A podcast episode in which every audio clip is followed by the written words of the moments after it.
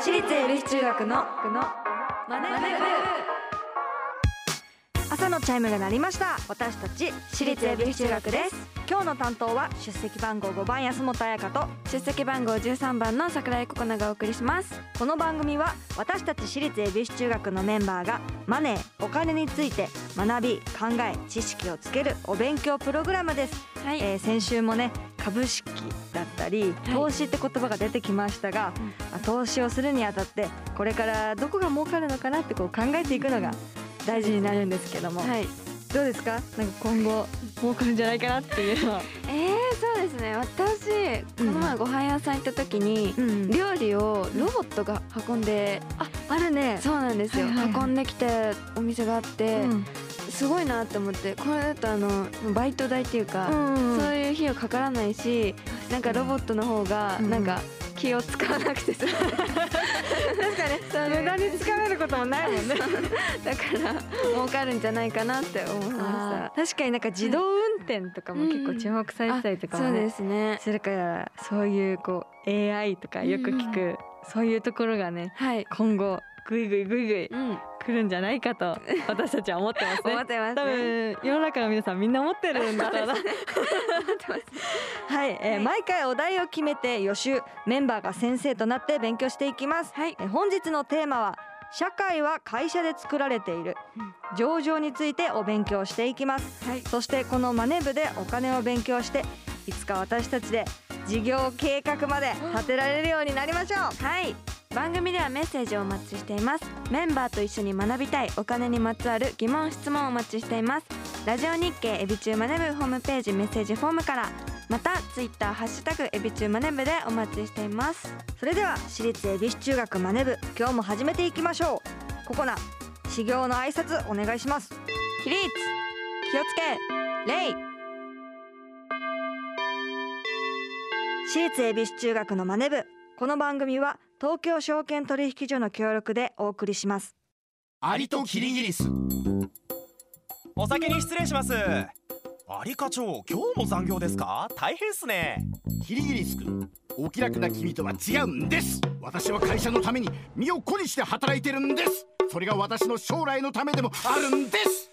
僕だって将来に備えていますよ。君が？何を？長期投資の資産形成をしています。資産形成って簡単に言うけどね誰だってできるもんじゃないだろうよ。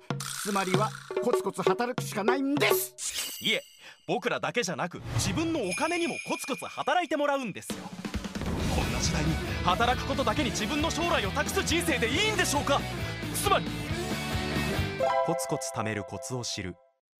JPX アカデミーオンライン講座投資に関する最終決定はご自身の判断でなさいますようお願いいたします。東京証券取引所。私立恵比寿中学の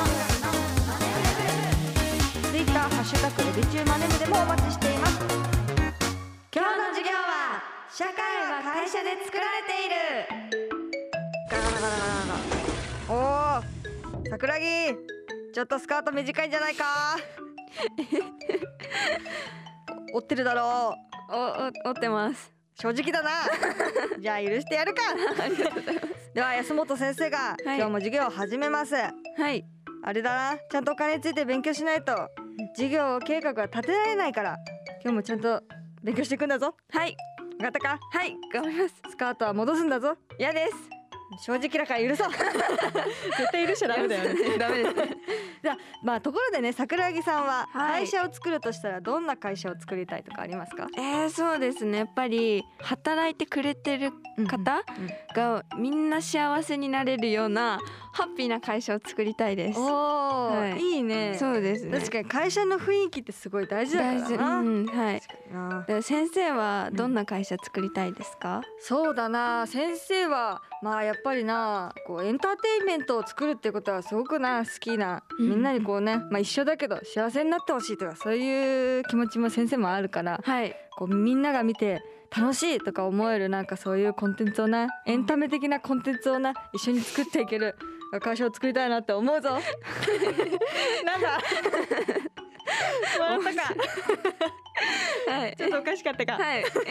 じゃあそれにはなしっかり勉強しないとできませんからね。そうですね。ということで教科書15ページ目、い社会は会社で作られてい。るを開きましょうはいそれでは授業を始めます、えーこの日本にはたくさんの会社が存在していますね。はい。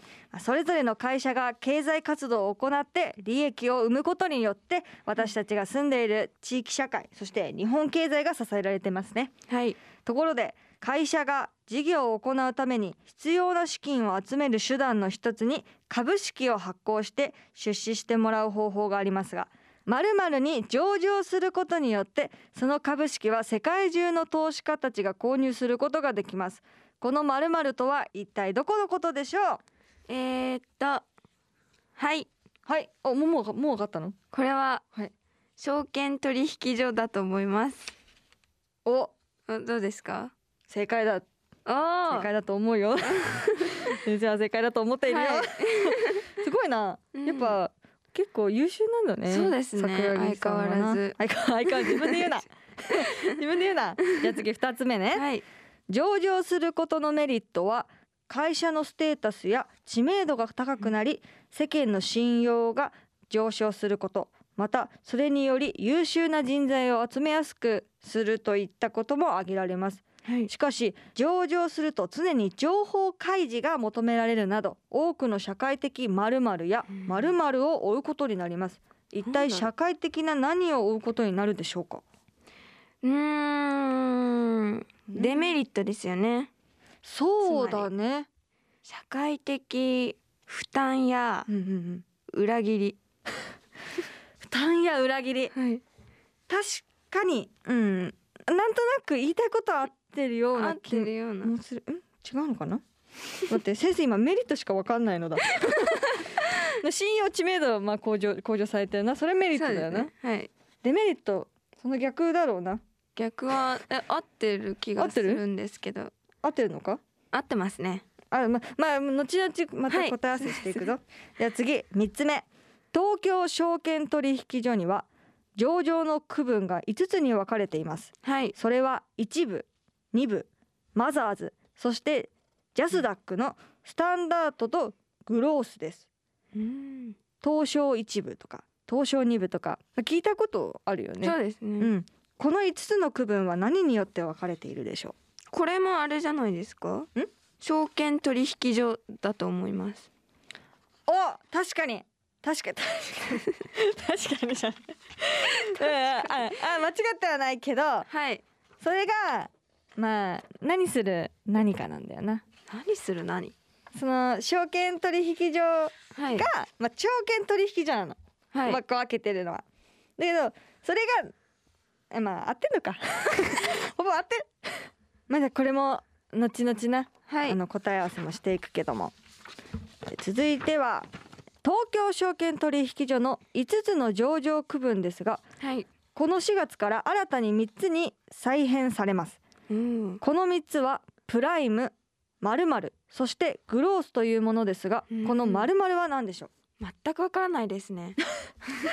全く確かにね。なんかこれからできることだからなんかそうですね難しいよね。えー、ちょっと先生ヒントください。ヒントか、はい。うーんなんだろうなまあなんか言葉としてはうーんなんだろうな。シンプルあのよく聞く言葉だよ。よく聞く言葉、ううんよく聞く言葉？でうん。カタカナというか横文字というか。横文字だねうーん。よくそれそれ以外に。それ以外に。えなんだろうな。うーんなんだろうな。なんかゲームとかではい。まあハードモードがあったりはい。すごい簡単なイージーモードがあったりするけどその真ん中ってあなんかどんな感じみたいな。こ れあでもこれわかりやすいです。あ本当に？これは普通は何？みたいな。スタンダード正解だ。あ。スタンダード。スタンダード。すごくわかりやすかっわかりやすかった？たはい。あありがとうございます。はいということでね先生いろいろ話してきたけどもはい。今週も答え合わせと復習をねはい。やっていきましょうか。はい。じゃあまず1問目、えー上場するところはさっき合ってたね。証券取引所。はい。正解です、えー上場企業と非上場企業の違いは株式を公開しているかどうかという点です。はい。公開していないと株式を売る相手を見つけなくてはいけません、うん。しかし、えー証券取引所に株式を公開するとえー売買が自由に行えるようになるので投資家からスムーズに資金調達ができることが期待できます。はい、うーんなるほどね。まあここら辺はねここなもんそうですね。なんとなく理解できてたのかな、はい。そうだね。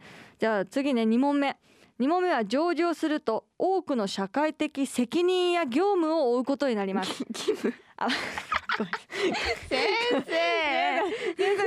ごめんな。ごめんな。面白い先生だろ面白いです多くの社会的責任や義務を負うことになります、はい。えー上場すると社会的信用や知名度の向上というメリットがある一方上場を維持するためのコストの増加そして株主という利害関係者の数が増加するため社会的な責任が増大します。責任か。確かにね何,、うん。何をやるにもさ、はい。まあメリットはあるけど、うん。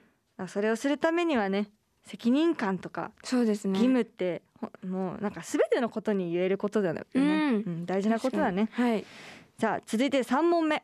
5つの区分は証券取引所が定める基準によって分かれます。あ惜しかったんだよ。惜しかったですね。そう証券取引所までは来てたけど、うん。それが定める基準っていうのがね分けられるまあ、あの条件になってて、はい。え上場を希望する企業は証券取引所に申請を行い証券取引所が定める基準に適合しているか審査が行われることになります。例えば東証一部は株主数2200人以上。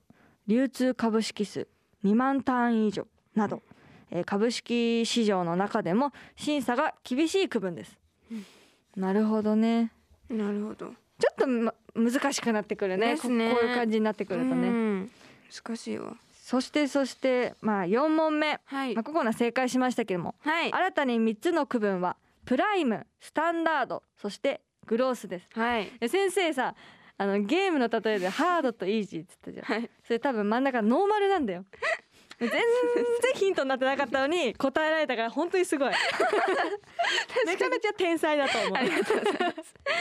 はい、なこれはな企業に成長を促して投資を呼び込むため各市場の役割をはっきりさせることが目的です、はい。プライム市場では上場の基準が今の一部よりも厳しく設定されていてより企業の質を高めています。プライムは多くの海外投資家を呼び込む大企業との位置づけです。うんうんうん、うんなるほどね。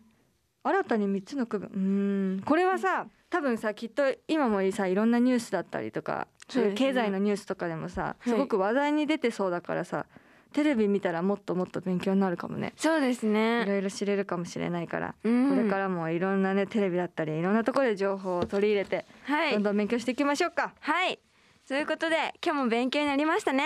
はい。えー最後に今日の社会は会社で作られているここななりにまとめると上場するとメリットとデメリットを持つことになる次回もしっかりお勉強していきたいと思います。ラジオ日経私立恵比寿中学のマネ部。私立恵比寿中学のマネ私立恵比寿中学のマネ部。エンディングです。部はい。今日もいっぱい学びました学びねましたね。いやちょっと先生、うん。まああの前回と合わせて2回目になるんですけど。はいちょっとこれは難しくてうん。先生今噴火しそうになったけど。でもなんかやっぱりこれからね大人になっていくにつれてまあココナはまだまだかもしれないけど、はい。すごくねこういうお金を動かすってすごい大事になってくるなって、やっぱ改めて思ったから私もどんどん意欲的にね、うん。これを勉強してなんかお金のこともっと楽しく知れたらいいなって、そうですねねすごい思いましたよね。はい思いまでもした本当にココナさん優秀です。もうわかりました。2回でわかりました。先輩です。はい、ありがとうございます。先生、ぜひ漢字の勉強も。恥ずかしい。はい、頑張ります。はい、ということで、ここでお知らせです。ライブアルバムが、えー、美中修正統計と音楽の輝き、題して中央2021現在発売中です。そして、9人体制初のアルバムが3月に発売されます。このアルバムからの第1弾リード曲「Anytime Anywhere」が現在配信中です。そして4月16日土曜日から春ツアーのライブがスタートします。詳細は後日発表いたします。詳しくは、えー、私立恵比寿中学オフィシャルサイトをチェックしてください。番組ではメッセージをお待ちしています。今日の授業の感想次回の宿題についてメンバーへのメッセージ。宛先はラジオ日経エビチューマネ部ホームページメッセージフォームからまたツイッターハッシュタグエビチューマネ部でもお待ちしています。はい。それではまた来週。